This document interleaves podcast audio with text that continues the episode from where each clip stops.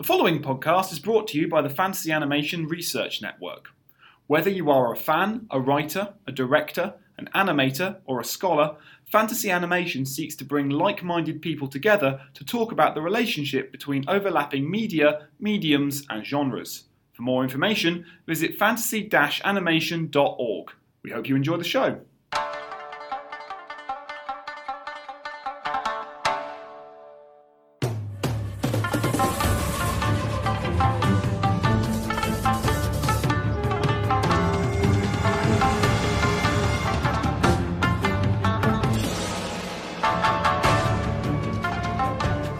Hello, everyone, and welcome to the latest episode of the Fantasy Animation Podcast with me, Chris Holliday, and me, Alex Sergeant. So we are we've pitched up our proverbial tent uh, in feudal Japan. Um, not literally, but we have taken a journey to the kind of medieval era, and we are looking at a particular stop motion film that we I mean stop motion is something we've we've sort of looked at uh, but this is our first sort of intense look at uh, a 3D stop motion fantasy film Kubo and the Two Strings um, directed and produced by Travis Knight from a couple of years ago 2016 so we've got a lot to talk about I think in terms of its status as fantasy. It was a film that we were coming to fresh. Neither of us had seen it I think that's right. That's fair. So yeah, I, and we watched it a matter of, uh, of hours ago. So we're trying to think through and, and I guess clarify our thoughts as to how it fits within the relationship to fantasy animation. I think the podcast is becoming increasingly. We've got some movies, and it'd be interesting to see where they perhaps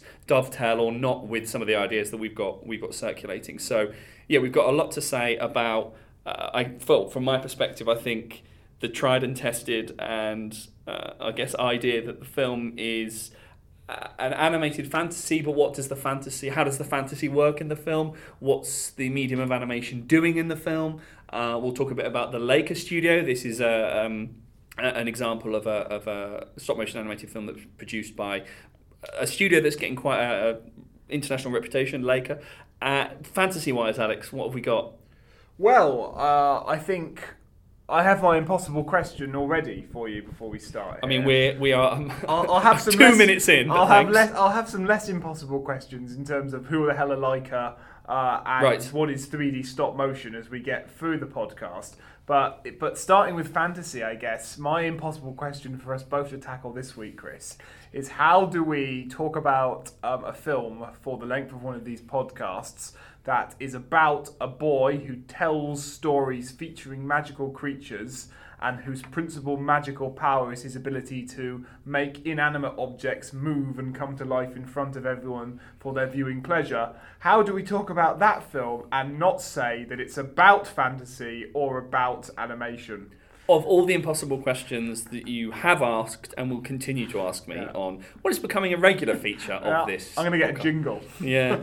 Uh, well, quite. Um, I, it, I, don't think you can talk about this film mm. without talking about its status as animation. We've touched on this at various points throughout the, the last few episodes, and we keep trying to put it to bed. But every time, but every time we try, we watch another film where it's just it's so. I mean, the word we're using is self-reflexive, but the more we say that sentence, the more I don't quite understand what it means anymore. Yeah. Um, we, we we say a lot of these films are self-reflexive in that they are about the thing that they are, but I guess all things are about the thing they are, right? Uh, it's sort of becoming one of these postmodern phrases that I'm sort of starting to think I don't know what it means anymore. Maybe it maybe it's post-reflexive. There, I've said it. I don't know what that is. No, me neither. Um, so but we're using it, so it's post-reflexive. Sure. Uh, there is something about the film that is a sort of reflexive take on animation, but maybe reflexivity is the wrong word. I think what is interesting is that it is very specific in its reference points to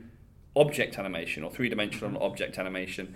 Um, but all the way through, all my notes were sort of, you know, they were about they were about forms of illusionism and about the media that is sort of representing itself.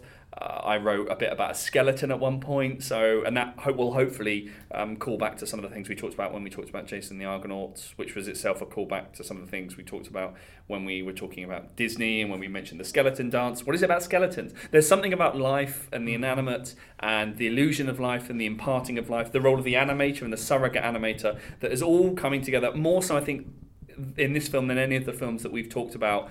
It's very explicit, I think, in its identity as as an animated feature. And it, and it has this central protagonist who is a storyteller. And, Yes. and there's lots of refrains within the movie where characters continually say, What should we change? What should we alter? What should we make magical? Yes. What, what lies do we have to tell to get at deeper truths?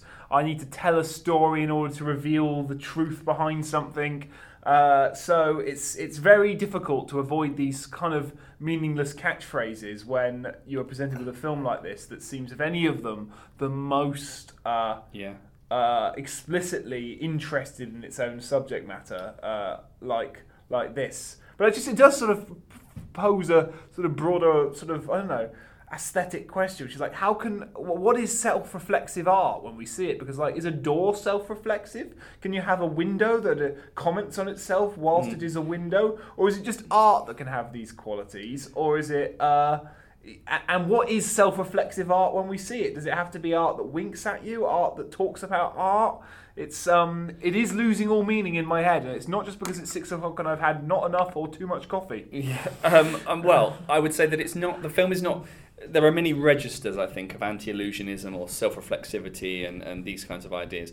This is not a film that is deconstructing. It's not deconstructing the premises of its own construction. It's not.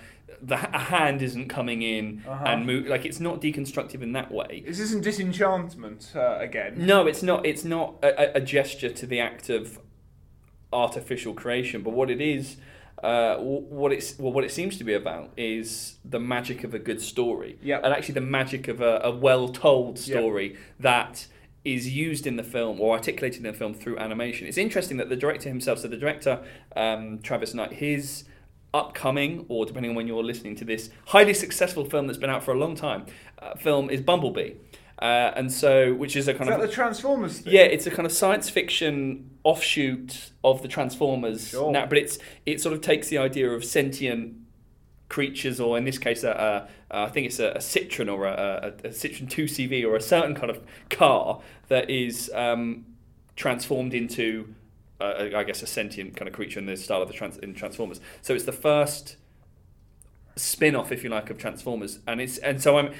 It's very risky, I think. What's very interesting to think about movies that are about sentience as automatically being about animation. Maybe they are, maybe they're not about animation; they're about sentience. In the case of Kubo and the Two Strings, it seems to be about homespun craft, or it seems to be about uh, the importance of handiwork and making. I think there's a lot of stuff in the film. Maybe it's not about animation at all, but it's about making. It's about the the magic of making things. Um, so yeah, I don't. Again, uh, we saw the film relatively recently for the first time, and we're still, I think, both digesting it. But hopefully, in 45 minutes' time, it'll be crystal clear. It'll be nice and digested. Yes. So we should start. We should begin. Well, we should begin at the beginning. Um, so it's Laker. So Laker, the Yeah, who fourth. are Laker? So Laker, this is the fourth feature film that the studio produced.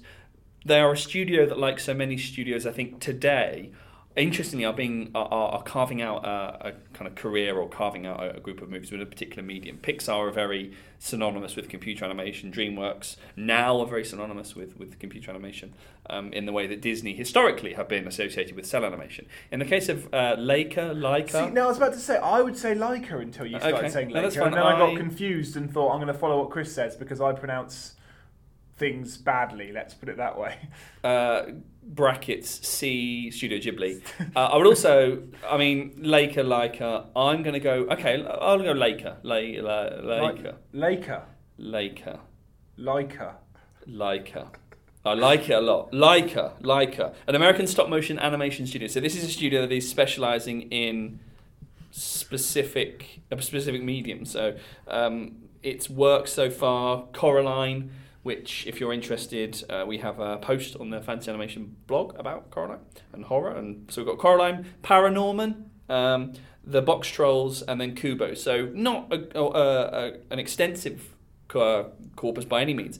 But actually, there are some interesting parallels, I think, between Kubo and, and Coraline in terms of the idea of being able to see uh, and spectatorship. Uh-huh. So Coraline, Paranorman, Box Trolls, Kubo, and the Two Strings. So this one is The, the villains in this piece also kind of struck me as being very um, Coraline-ish. In the, the sort of the two weird sisters, weird with a sort of Y-esque, uh, you know. Yeah, word. there's there's something there's something about Laker Leica that are interested in the monstrosity of family, um, and so obviously this is played out in Coraline through whilst, the. whilst this actually you say that, although th- I would say this film also is a step in a different direction from those earlier movies. Um, in that actually this is a film about the you know I, this sounds so uh, trite but like it's about the love of family and Yep. the importance of family and I would argue there is a reading that this movie is is essentially a prolonged meditation on grief Yes, and the stories that one tells oneself to uh, to Work deal- through, to yeah. work through grief. yeah. And there's something very traumatic. And actually, my, my we'll get to the end,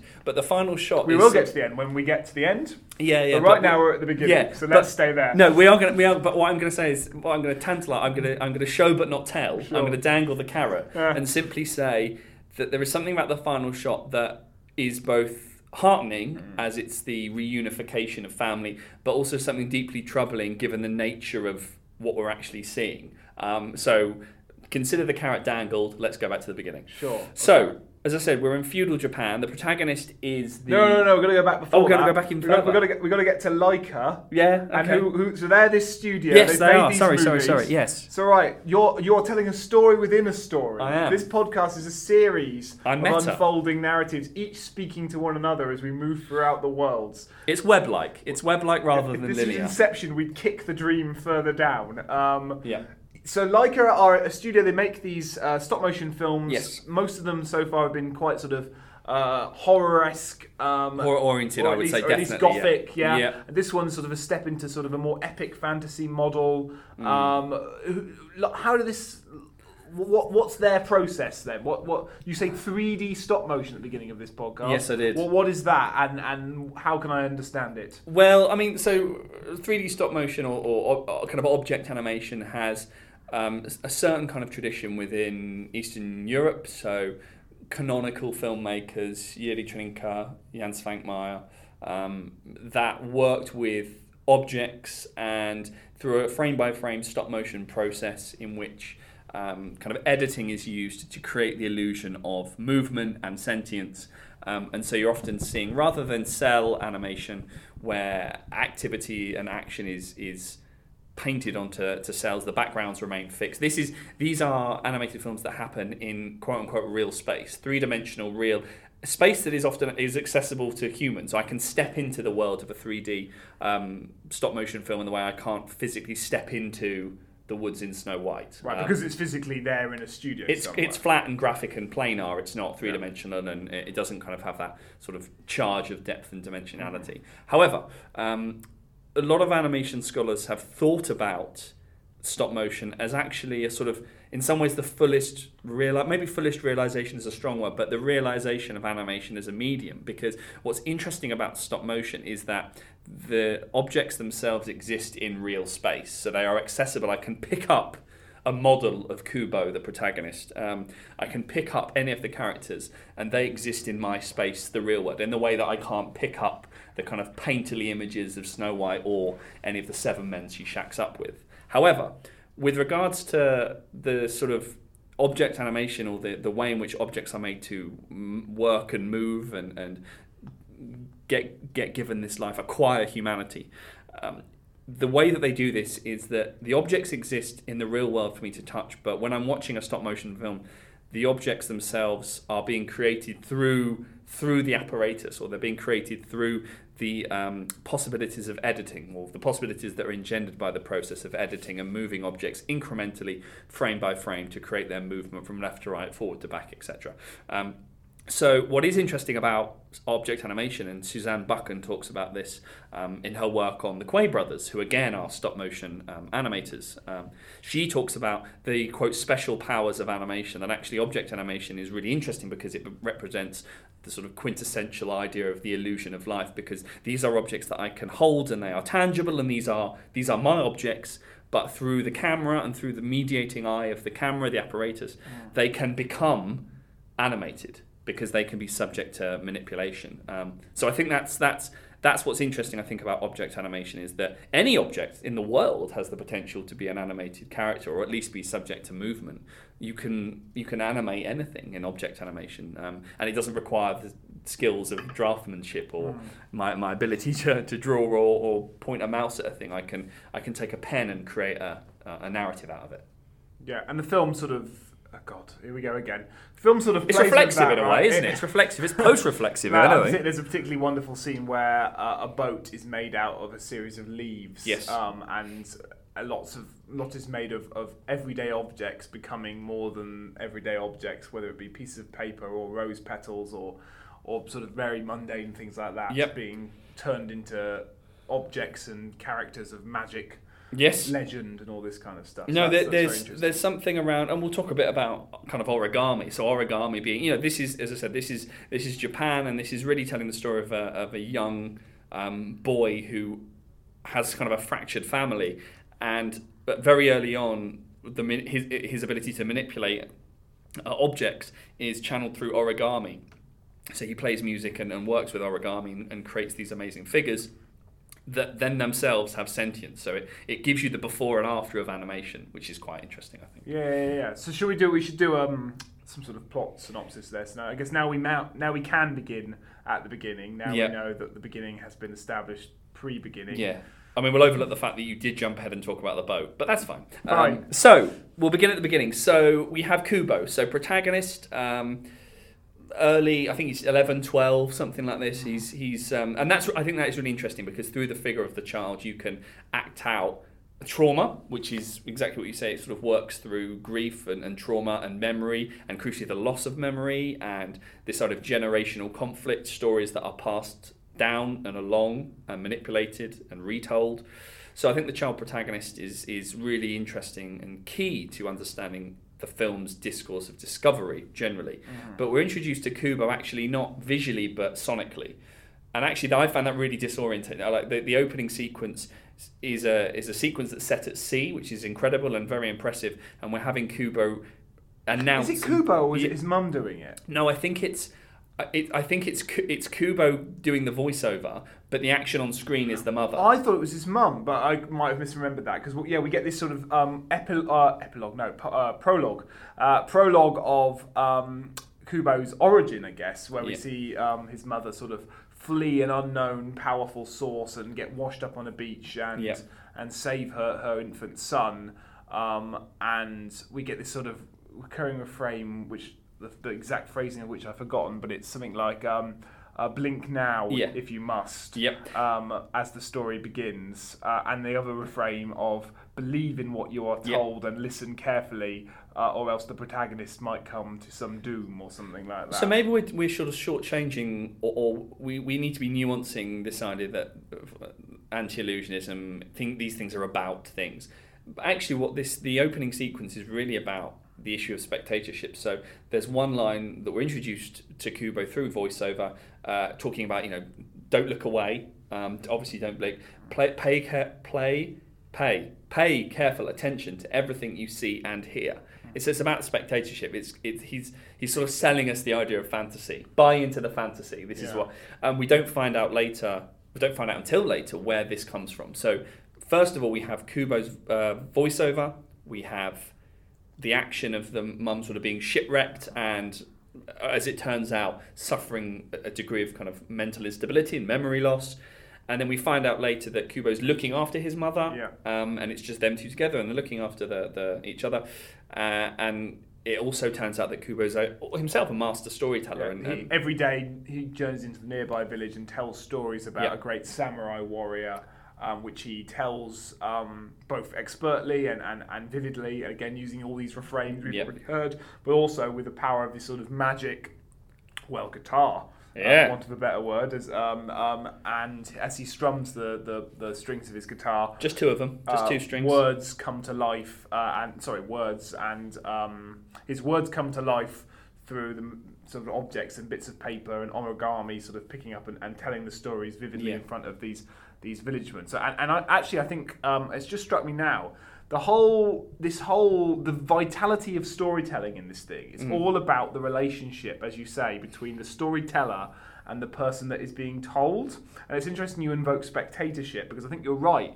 But I think obviously classic spectatorship in in our field means a certain kind of theory of Yeah. of audience uh, studies, which sort of enforces the passivity of the audience, the rhetorical power of the screen, and it's sort of it's it's the study of how the screen can provoke reactions in the audience. Here we sort of have a sort of um, a partnership, right? The audience is part of the story and want the story to be told in a certain way, and it's their willingness to participate in the story that makes the story have power. So it's much more communal. It's not yes. a, it's not an authoritative exercise. He tells the story with the cooperation and participation of the people around him, and that becomes a kind of refrain throughout the thing. Good stories in this film are films where people um, are allowed to participate in them, and bad stories are stories that are sort of imposed upon people. Um, and that takes me back actually because like to fantasy, fantasy's sort of origins as a form of oral storytelling, which is a communal, shared,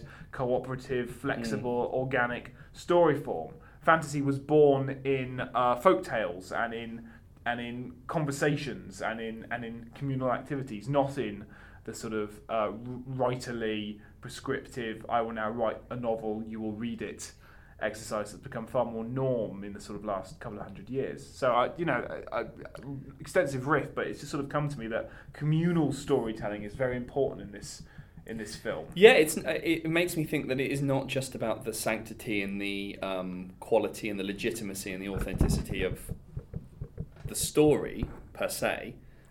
So it's not about the legitimacy and the authenticity and the sort of sanctity of the story per se. What it is, uh, it's about the role of the audience as participating. And actually, this is this is at the start when we have a moment of direct address when Kubo is, is what it feels like talking to us. It turns out he's talking to another kind of audience, but actually he's talking to us.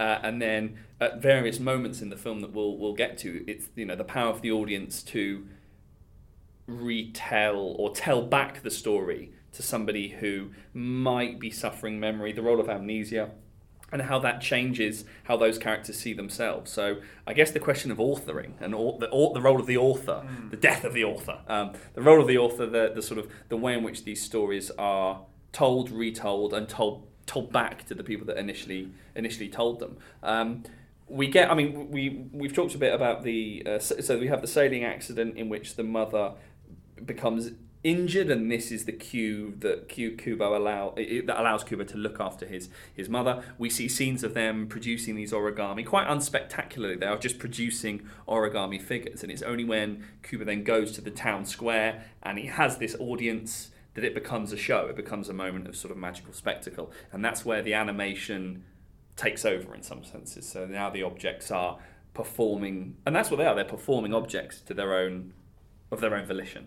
Um, so we have this. We have this um, moment. I think what's interesting is that the the issue of memory is is channeled through Kubo because Kubo's talking to his mother who can't quite remember the uh, what uh, the end of the story, if you like, and Kubo himself has this inability to finish his performance. So he's playing with all these objects. The objects are performing to this audience who are sort of enraptured. Um, but he can't then tell the, at the end of that story what happens to this warrior because his mother couldn't remember the end. What, what, who is this warrior? What is his relationship to the mother? What is his relationship to Kubo? And that really, the family becomes the center of then what where the film goes in terms of okay, so who are the villains of the piece? Um, and where's the jeopardy? Which is why the Freudian in me makes me think this film is all about trauma. Yes. Um, because uh, the Freudian definition of trauma is a sort of cycle that one is forced to repeat again and again through fantasy until one can work through to a conclusion. Um, stories provide a full stop and an ending, and therefore a sense of concrete meaning. Kubo likes the storytelling, but he's not good at. There's lots ending. of references to ending. like the, the, stories have to end. They, they don't have to end, or there's something. Yeah, yeah that's interesting. Yeah. So um, for me, like that, that you know, there is there is this definite. Uh, thread of an inability to tell a story because one is stuck in the act of telling. Yeah. One doesn't have the back to self-reflexivity. One doesn't have the distance from the event to be able to um, tell you what it means. Um, so therefore, one simply relives the event over and over again. And what is Kubo doing with these stories? Well, he's essentially retelling heroic deeds of his father. Yes. Uh, his lost father, who he's never met, but his, he is told in a story has died um, protecting him and has died um, fighting for him. So the first 20 minutes or so of the film are establi- involves establishing a set of connections between characters that are primarily vocal or th- through narrative. So characters are connected by their ability to transfer information through stories. Kubo's never able to finish his story. The mother is struggling to recall her, her husband, but does remember parts of his identity I remember and is the able most when the stories are being told, and, right, and so yeah. is able to to tell uh, Kubo at least a bit of information. You know, what was my father like? What he was like? He was just like you. So there's lots of lots of these sorts of kind of connections. Um, we then find out that the threat involves sis- the, the characters of the sisters, um, Karasu and Washi. So two sisters, uh, voiced in the film by uh, Rooney Mara. In fact, the cast is something we'll talk about. It's got Charlize Theron, Ralph Fiennes, Rooney Mara, uh, Matthew McConaughey. Yeah, so yeah, there we go. Uh, a terrific cast, um, and a lot of our, and this is I think the pleasure of star voices in animation more broadly. As we were watching the film, we were trying to graft voices onto real life people. So that was quite an enjoyable, enjoyable um, uh, issue, I think. Uh, so we then find out that part of the jeopardy involves Kubo's relationship to sisters, and he's not really allowed to sort of stay out after dark because of the threat of these sort of insidious Well, family who members. are actually sort of the hench people of his the main Yes. villain, which is the, his grandfather, Yeah. who is the Moon King, King, the Moon Uh, King. the Moon King, who basically his motivations he wants to remove Kubo from the world of people and bring him back up to the world of the heavens. Um, and the reason he wants to do that is he wants Kubo no longer to have to feel the pain and suffering of of life. Yeah. Um, and uh, again, you know, I'm, I'm, I mean, I will bang the drum, but there's an, you know, so so his grandfather is um, a represents a world without memory, without suffering, and therefore without stories. Yeah. Um, uh, because uh, there is no need for stories when you do not have a beginning or an end. You Yeah. just exist in this sort of immortal state of being that is never painful but never painless Yeah. either. Then. Well, there's, so there's something about vision because obviously the Moon King, part of his framing as a villain is that he has taken one of Kubo's eyes, and so he spends the whole film with a with an eye patch. Yeah. Uh, and then the sort of the climax is that the Moon King wants to take the other eyes because without the other eye, Kubo is unable to see, and if he cannot see, uh, he cannot peer into the souls of people and, and so there's something yeah about memory and there's a really terrific set piece where he's sort of fighting there's a few set pieces actually in the in the film but one of them uh, involves a sort of confrontation underwater between Kubo and these sorts of big strange floating eye things that sort of Yeah, yeah, yeah, yeah. peer into so I think vi- uh, this makes me think about you know this idea of spectatorship that it's about it's about illusionism and storytelling and, and watching and being I don't know being taken in by as I said the magic of I just put one of my notes is about reality question mark that's too much but it's certainly about the magic of, of magic of stories If you must blink, do it now.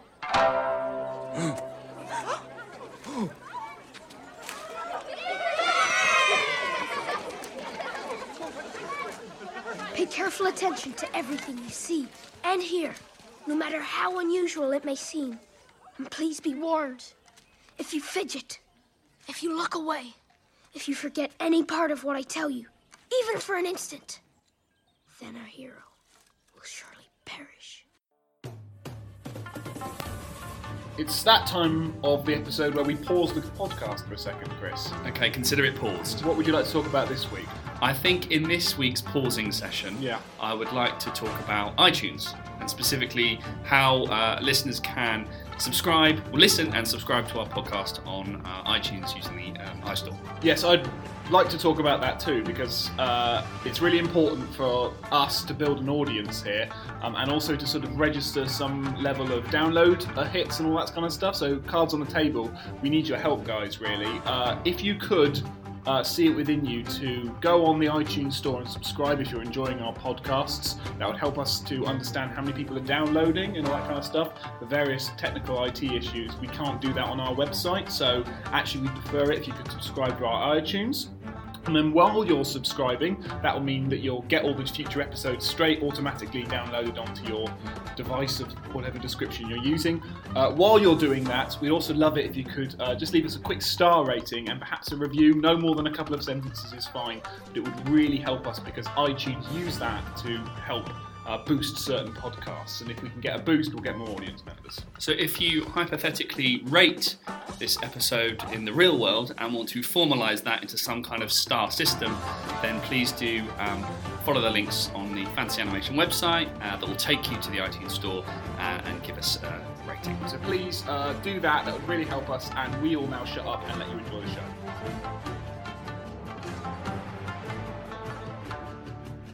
So, next we have one. I think once the character relationships are established, then we have something or an event in the film that is about the, the present being able to communicate with the past. And actually, this chimes quite nicely with a, a recent film um, that certainly again fits in within the fantasy animation framework, which is Pixar's Coco, which is about sort of celebrating um, the Day of the Dead or the Day of the Dead festival. In this case, the festival is uh, a Bond festival, which is a particular custom. A Bond festival. Uh, if only. There, it, it, it, was yeah, it was from 007 peculiarly, 007 20 AD. minutes in, yeah. they all have a massive marathon of, of Yeah. Goldfinger followed by Octopus. Yeah, then there's a title Um, sequence, a credit sequence. Uh, so uh, Bon, B-O-N, um, is a custom that Mm-hmm. honours, celebrates, uh, marks the spirits of, of one's ancestors. So it's it's it is to feudal Japan what uh, Day of the Dead is to Mexico. Anyway, so this festival allows these these characters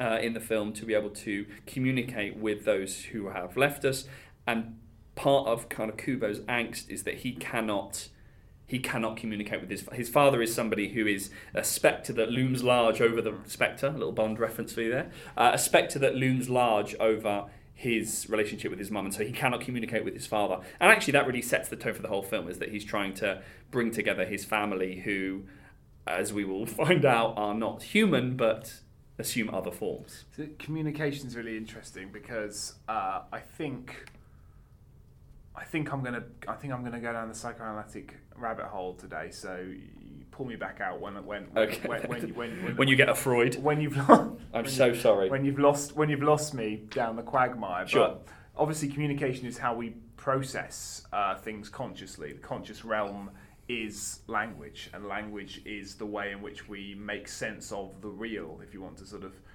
prize that word from reality, real being the sort of yeah. unfiltered abyss of, of existence and the real be the rea- reality being the sort of partial meaning we take from it. And so much of this film is interested in how we can communicate things by representing things without them being the things they are.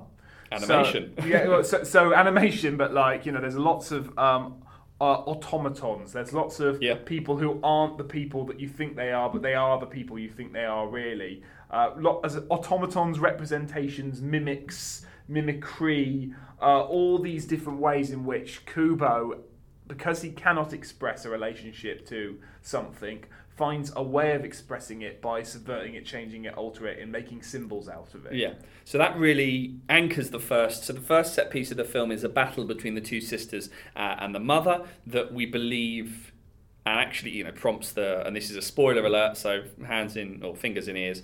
Hands in ears, everyone. Hands in ears, fingers no, in don't ears. do that. Then we're going to get complaint letters about Yeah. people having to go to A and E. Yeah, and I'll, I'll also have to tick a button that kind of you know explicit content. We may be doctors, but we're not those kind of doctors. Yeah, yeah. Um, Um, uh, yeah, I can't help you. so uh, this sets the scene for the first set piece. So it's the battle between the two sisters, these sort of villainous sisters. Um, Kubo is has gone against his mother's wishes and stayed out late uh, after dark, and so the two sisters, Karasu and Washi, are fighting um, Kubo. Then the mother, Sariatu, protects Kubo. Unfortunately, she she she um, she dies, and then you can take your fingers out your ears now. Uh, and then Kubo wakes up somewhere else. So the first set piece, this battle, um, we believe has caused the death of, of his mother. Kubo then wakes up in the middle of this sort of stormy, snowy, blizzard mountain top type thing. Um, and previously, his uh, Lucky Charm, which was this sort of wooden monkey, quite a terrifying wooden monkey, if I'm being brutally honest, um, starts to come to life and starts. So that's the first way I think that the, the trauma is being worked through. That this charm that was given to him by his family, as a sort of protectorate symbol, Yeah. right? um, uh, a, a totem in the Yeah. case of it. Yeah, yeah, to, exactly, To go to that inception route, Yeah. uh, a totem has kind of come to life. So this is the first, actually the second act after the origami animals. This is the second act of, of animation that the film undertakes, um, and in conjunction with that monkey charm that also speaks in the voice of his mother, so we're led to believe it's sort of the reincarnation of his mother, uh, played by Charlize Theron. Uh, that is the start of uh, quite a long and protracted journey narrative, really. And, and the purpose of that journey is to, for him to, to, to, to, I can't exactly remember how they phrase it in the film, but to become to, to, to acquire the ultimate armory. I yes. think is the words they use, right? And that involves uh, getting a sword that will never break, yeah. a suit of armor that will never yeah. uh, break, and a helmet yeah. that will never break. And again, it's this idea of protection, you know, of finding finding a way for there be to be no pain and to be uh, mm. unable to be hurt. Uh, and and so he has to go on this sort of quest to find these three items. And now, and now, anyone who's trying to struggle to get a hand on the narrative, here we are. We got three quests, rule of three. Off we go. Yeah. Classic storytelling yarn. Uh, and in terms of classic storytelling, the first thing we see is an amnesiac samurai who's dressed as a beetle. Classic storytelling so, never, never dies. And that, we've, we've all been there. We've, yeah, yeah, that classic, that classic, well, well trodden narrative path. Yeah, yeah, yeah. Um, so along that classic, and this is, you know, the, the point of the journey is that actually what it does is it throws the protagonist. Yes, it throws the protagonist into a series of, of moments, but it allows the kind of conflict and, and between characters. And so the, along the way, you know, along the way, Kubo and his mother, who we think has taken the form of a well, Sent- monkey as, as sentient wooden monkey. Monkey, as she is referred to so throughout have, most yeah. of the film, and Beetle, who is um, a yeah. sort of samurai warrior who has connections with his father, but has been robbed of his memory for some reason and yeah. transformed into this sort of half samurai, half beetle thing. So we have so we have this sort of strange collection. And, yeah. if you, and if you just tuned in, one, what have you been doing for the first half an hour? But also, you're about to hear an amnesiac beetle, mm-hmm. a mum who's a monkey, a little origami figure that is taking the form of his uh, Kubo's father, Kubo himself, um, and then and then a, a, range of kind of fantastical creatures that are there to prevent those characters from forming this kind of super armor. So feeding into this, and one of the reasons why I'm sort of pursuing a more allegorical reading of this is that I think we talked about this a little bit with um, a, well, not a, not another Japanese movie because this isn't a Japanese movie, but is a movie at least about Japan, Japan and Japanese yeah. storytelling culture. Um, when we talked about My Neighbor Totoro, um, about this idea of sort of hesitation and liminality in fantasy, yeah. that there is a there is a form of fantasy story that requires the viewer not necessarily to just get on with the process of accepting what they are seeing, but constantly uh, move between an ambiguous realm of, of a world of fantasy and a world of dream and a world of reality. Um, I think this film plays with that quite a bit. Yeah, I think that that that dreamlike logic to its central uh, trio, and there are quite a few lines where is this a dream? Yeah. Uh, am I waking up yet? If this isn't a dream, can I have a dream instead? You know, all this kind of stuff. Which I think feeds into this idea that there is a certain there is a way of interpreting this movie in which the fantasy is uh, only skin deep. Mm. Well, that's that's so that that's interesting. Even the narrative, or, or, at least the fantasy is more psychological than it is fantastical. Yeah. But but also that fantasy is is you know the the the facade of a beat. So the, the family members take on or assume these roles mm-hmm. that are you know, and, and, actually the two sisters wear masks, and that's that's some of the way that, that we find out that they themselves um, operate is that they have these these quite terrifying, um, quite unquote gothic masks on, uh, very very scream like. Mm-hmm. So they have these masks, uh, but there's something around this this idea that this this stag beetle human hybrid in this case. So um, voiced by Matthew McConaughey. Yes, of, in, in, the, the, the, classic stag beetle human hybrid, voiced by the guy from Dazed and Confused. Yeah, uh, this this is Magic Mike. Okay, so he this this stag beetle that we are led to believe um, is Kubo's father's apprentice, or has at least worked with him, had a relationship.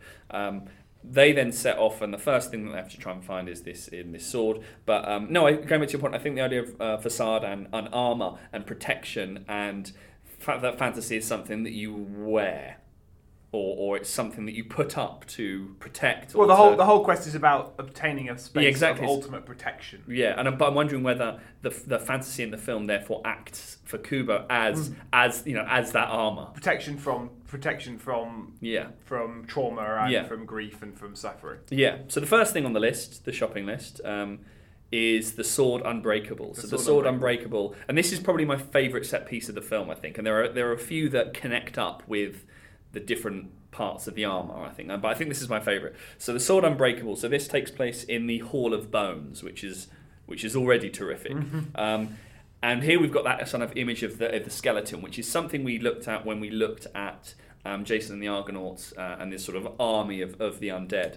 And there is something about, about the role of skeletons, actually, and the skeleton model in this case that is posed as a threat or an obstacle. Um, and that's really the, the film's second set piece after the initial battle between the sisters and the mother and, and Kubo. This giant skeleton, and they're trying to remove the sword on top of its head. I think it's it's yeah. We think it's we think it's one thing, but it's it's on top of the head. Um, yeah, so I, I really like this sequence. I thought it was very well, very well kind of put together, and, and actually all the way through, I was thinking this is such an incredible stop motion film. Um, I would be interested to know. A lot of the discourses around the film are to try and emphasize, and this happens a lot with stop motion films, that there is an emphasis on the people making it, hunched over the desk or hunched over the studio with their cameras, and they're working with these with these objects. But I would be very surprised if parts of this weren't computer they, must CGI. Be, they, they, they must be, but I, I need to do a bit more research and, and find out either why if so, why maybe has that been included from the production? We're actually more interested in in the, the origami, the making, yeah. and the, the, the discourse of making rather than the automatic. Um, so we have the first set piece, we have the or the, the, the first big set piece, the first set piece that relates to the the armor, the the sword unbreakable. Um, I've got a note about surrogate puppets that there's lots of surrogate puppets in the film that are used to tell stories. To the at the very very beginning, actually, the mother picks up the the monkey that she will ultimately be reincarnated as and kind of does a little voice and blah, blah, blah. so there's something quite interesting about surrogate puppetry. Um, uh, yeah, that's all I've got to say about that. Surrogate well, I, I, think it, I, I, think again it links to my point where sort of lots of things are about represent when when the thing is too real, or the you know, mm. I hmm. think what is it? Lacan calls it the das Ding, which basically means like the, the thinginess of the thing. Yeah. The, the, the the quality of something that makes it beyond language and words and concepts. Yeah. When that becomes too much, it needs to be represented as something else. So actually, in a film that's about relaying stories, mm-hmm. um, that seems it's also interested in in how you represent something visually or through surrogacy or through through objects, which is again is is object how you represent something through objects or images or metaphors or allegories. That's really or a, symbols or, or symbols. Yeah. So this kind of object animation is fundamentally about signification mm-hmm. because it's taking on an object and trying to literally if you're an animator move it in ways that connote something else. It's the it's the classic and also it is a pen and also a but also mm-hmm. something else. Um, so we have the sword unbreakable. Second item uh, is the breastplate impenetrable, That's which, right, which yeah. rolls off the tongue. And this is the moment that you said. Um, so this is the set piece that connects to the leaf boat. Yes, so they have this. They have to have a, a voyage across this huge lake, and they do it by Kubo playing his guitar and assembling the sort of autumnal leaves surrounding the lake surface Wonderful. into this barge that they, they surface off on. Um, then they're attacked by the, the sisters again, and it becomes a sort of sea chase yeah. uh, sequence. Um, whilst trying to sort of capture this this thing, which is great, really, really sort of um, beautiful and, and impressive to look at. And uh, and then finally, so the final, I mean, if if um, the sword unbreakable. all along the way, the monkey, yeah. monkey and monkey. beetle are sort of bickering. Yeah. Slowly, you see a fam- a family manner like like structure appearing. Yeah. He's very much um, wanting uh, Kubo to be given the opportunity to shine. She's very mm. much worried about protecting him. Uh, and they sort of have all these family squabbles. Um, yeah. and, and I don't think it is a plot twist. I think it's sort of a, a plot drip, a plot slow revelation because I don't a, think there's any. I don't think there's any moment of shock in it, but obviously it becomes quite apparent that uh, if if these two fig creatures are not his parents, they're certainly behaving a yeah. lot like his parents. Yeah. Um, so it becomes sort of not that uh, shocking when, as the narrative um, unfails, we find out that obviously Monkey is a sort of representation or reincarnation of his mother, and Beetle is in fact his father, warped, changed, altered, and and and robbed of his memory and robbed of his ability to know his son and his wife when he sees them. So I quite I think you're right. It's it's, it's not a twist, but what I think what it is, it's it's a nice kind of corrective to um, some work that's been written about the role of the journey or the so um, Jack Halberstam's book The Queer Art of Failure has a, a section on animated films and, and about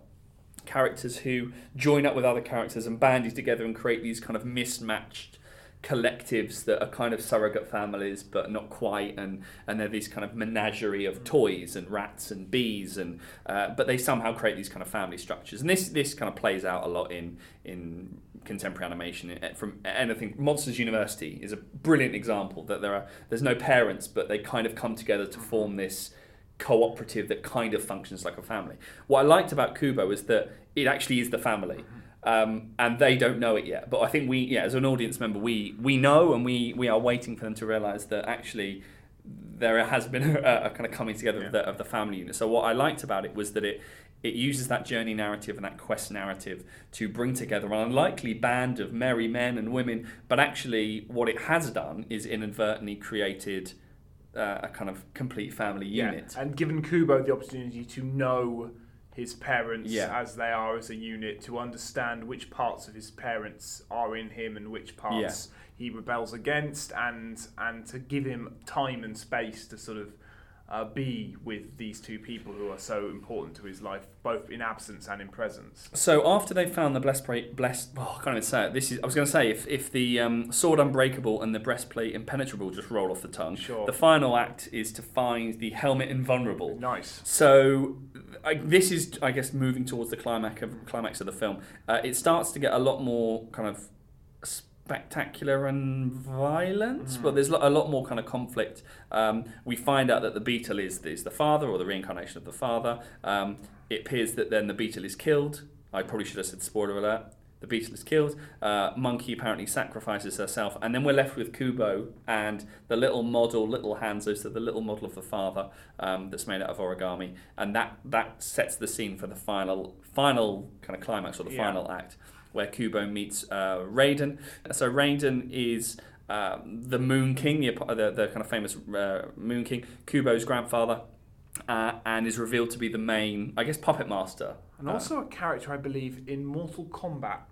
But we'll just leave that there. Okay because there's nothing to riff on that. No, with, no, no. But I've so... just remembered it, and and when you're recording a podcast, Raiden, Raiden, yes, yeah, you remember? Yeah, I do. Yeah, yeah. yeah. used to fire there, lightning and stuff. There are two yeah. people in the world that remember this. Great. um, so we have Raiden. Oh, not oh, there's a future podcast. Street episode, Fighter. Yeah. Street Fighter. And Street Fighter. If, if anyone would like to do that, by all means. yeah. What I like is that when we started talking about Raiden, the sound levels just rocketed because we got really excited. Anyway, we could get Chris Lambert in to talk about being. Chris Lambert is the guy that plays Raiden in Mortal Kombat. He also was Highlander. Yes. And uh, and is crazy. So there we go. That's but that's beautiful. if anyone, time. any listener knows Chris Lambert. If you're listening, Chris Lambert, yeah, yeah, uh, do write in. Yeah, great, great. Um, Fantasy-animation.org. Anyway, uh, so Kubo meets yeah, Raiden. Yeah, his grandfather. Who, not the Raiden, no, but a Raiden. Oh, a, Ra- a Raiden. One of the Raidens. One of the many Raidens. Um, uh, and then that's really kind of the final battle, really, is between Kubo. And that's really when Kubo realizes uh, his power as storyteller. And, and I think I, what I liked about the battle was obviously there's a sort of Maleficent type turn where he suddenly turns into a giant monster, which I've got to say wasn't as amazingly satisfying on a first view, but you got to give the sort of target audience what they want here, right? And he yeah. turns into this sort of great big centipede monster thingy, come dragon, uh, yeah. come dragon thing, yeah. Um, and then he, and then they battle, and quickly it becomes clear that these items that we've spent the rest of the film collecting are pretty useless in the battle. They don't seem to work. They don't seem to keep. They don't seem to do what they're supposed to do. Right? The, mm. um, he isn't invulnerable and he isn't uh, susceptible. And his grandfather basically is calling at him to um, give up this weak version of existence in favor of what he has, which is a world without beginnings, uh, without endings. Mm. Uh, therefore, without stories, but therefore without all the, the drama and the, and the hurt that stories cause because stories have to end, uh, and he doesn't because he's this sort of immortal god uh, figure. Um, and then, uh, as the battle continues, what uh, Kubo realizes and what the sort of um, thematic revelation is, is that the thing that keeps him invulnerable and the thing that has keeps him grounded and the things that allow him to defeat this character is memory and the power of memory and memory are the stories that sort of bind all these things together and that's the thing that gives him the shield. yeah, the memory. So there's this climax kind of takes place in the kind of village cemetery, uh-huh. if you like, which is obviously a, a, a, kind of charged place to, to bring together the past and the, and the present. Um, and it's through that sort of symbolic gesture of twanging the guitar that Oh, and we should mention that the strings are of the course strings. How many? he- how many strings are on that? Well, it has two, and he and he Sure. creates the strings out of two um, basic like sort of memory bonds Yeah. or friendship bracelets, essentially that he has for his father and his mother. Yeah. Um, so the fi- the climax is is Kubo actually restringing a guitar Mm-hmm. um, with his mother's hair, his father's um, bowstring, and his own hair as well. Mm-hmm. So he restrings the guitar and he uses that in a kind of big gesture, which again was very Coco for me. I'm you know a bit kind of um, strumming the guitar, and suddenly all the spirits or the undead come together, and that protects. And, it, and it's the undead, but it's not the undead. It's, as you say, it's this. It's the symbolism of the memories. Um, so the undead represent not um, macabre reimaginings. no. They, they represent Well, the, the, memories. the, the, the, the version of the dead that are still alive in memory, I guess, Yeah. is what they represent. which again is the in the narrative of Kokoro, the the, the, Yeah. the worry about uh, of forgetting, and actually it's on that note of forgetting that once um, the be- so Raiden, a Raiden, not the Raiden, Sure. has been dis- Liu defeated. Kang, that was another Mortal Kombat character. He's not in this film. If you're listening, Yeah. yeah, What's it? Scorpion? I don't know. Don't remember. That was a gladiator. I don't know. this Um, is Chris is looking at me like Alex. Stop naming Mortal Kombat characters, but nearly at the end of the podcast. Yeah, Uh, okay. Uh, yes. Um, So, so, the climax, I think the climax. So again, one of my favourite bits. So one, once Raiden has been defeated, uh, turns back into basically immortal again. Mm-hmm. Um, but what's interesting is that immortal who has lost his memory. very weird sequence then happens, right? In that we get this sort of moment where he is given a new story Yeah, identity. and a new identity, and almost sort of It's like memento, is what it is. Yeah, exactly. Or he's sort of um, tricked into being nice, and Yeah. uh, and and, accept, and like they give him this. He's the kindest man in the village, and he's. Uh, te- they tell him all about his philanthropic deeds, and he sort of settles into this new role. Uh, well and, and sort of you know Yeah, I don't know what that means when. it's very you- strange because it's kind of sinister at the same time Yeah. as being um, on point with the themes of the movie, which is that the mem- your memory defines you and your memory makes you. Yeah, so there's something, you know, the the act of compassion, both the act of compassion on the part of the audience who are retelling the story back to Raiden and sort of saying that you are you are yourself a compassionate man, Yeah. is an interesting thing because it, it takes the villain of the piece and and sort of disregards it, dilutes it, and throws it back, and, and so there's something, yeah, there's something. It's, it's also it's, it's, you know what it's sort of also saying is that compassion comes from memory. yeah. That it's only our attachments to the world that makes us compassionate moving forward. And it doesn't world. matter if you used to be a moon beast. Sure. You can. still Well, I think that, that's a universal theme for us all to think about as we. if you are a moon beast. So uh, yeah, so that little last sort of the villages that, and the audience, the idea of the, the spectators of the piece are are throwing back the identity that Raiden once had and sort of saying you have a, a you are much more positive because he can't remember, uh, and that reinscribes his that kind of reanimates him in a different way.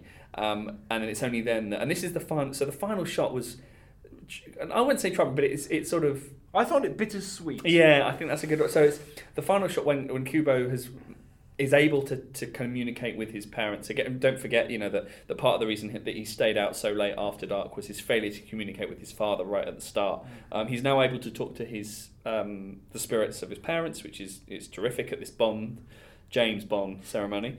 Um, and the final shot is the three together. So the the Kubo, his mother, and his father. And it's clearly represented that they are the memories of his. Yeah, because they're slightly father. kind of transparent. They're ghost-like. They're slightly They're transparent. And so it is. It is a positive image because it is the unification. Actually, the first time we see the father as as not a amnesiac samurai beetle. Um, again, at last. But what's interesting is that yeah, that sort of dilution or the transparency of those two characters makes that bittersweet. That we have the reunification of the family, well, it's but the the, ex- fantasy of the family has. Well, it's, it's the acce- it's the acceptance, right, that they are gone but not gone, and that um, as they are not as symbols. They Yeah. are. He's re- Yeah. the, rem- the, the symbols are gone, and, and what is left is is The their loss, but Yeah. a sort of reconciled loss. So it's not it's Yeah. not better. Um, there is a line in the movie about like things being better when they're told. Why not tell a better story than Yeah. this? It's like well, this isn't a better story, but it's a story with an ending at least, and therefore it's a story that doesn't need retelling over and over again. Yeah, again. there's a line in the. Uh, I, I think I can't remember who says it, but it's uh, "give this story a happy ending," which is ironic because the film does and doesn't do that. Yeah. It doesn't follow. It kind of doesn't sing from the same. Well, it hymn sheet. redefines what happy means, right? In that Yeah. it, it sort of it accepts that happy has to mean um, something. Has to mean something in relation to the story. Mm. I, mean, it's almost like a pot shop at Disney, right? In that it's sort of saying mm. happiness can't it can't come at the expense of the story that has been told.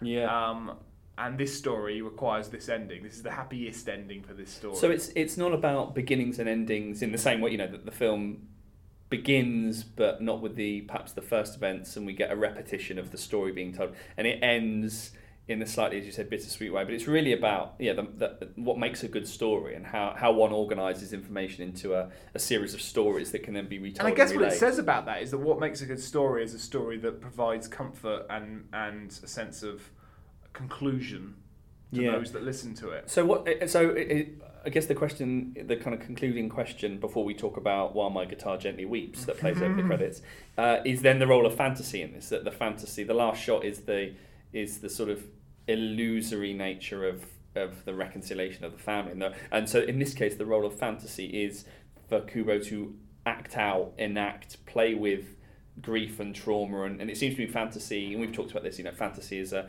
as a mode a medium a genre whatever is rife for these kinds of metaphorical yeah. interpretations. Um, it can be close but not too close. And yeah. uh, yeah well there we go close but not yeah, close yeah. but not too close um, so there we go I think that's uh, that, I, I, mean I'm I'm we've, we've, uh, I'm in love with the film more than I, I was. Liked I think. it. I liked it a lot. I think I think it's a film that I could say more about yeah. with more time to process on it and it has got me thinking about a lot of things in terms of self-reflexivity. That is, which you know, is a recurring theme on this podcast. I know, but I think.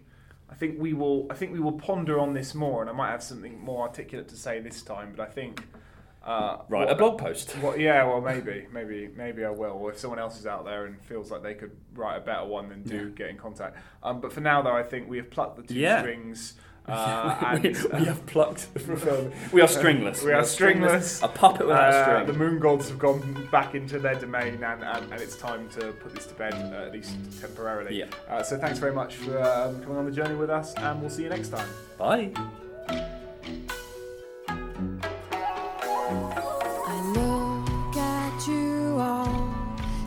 the love there that's sleeping while my guitar gently weeps. I look at the floor.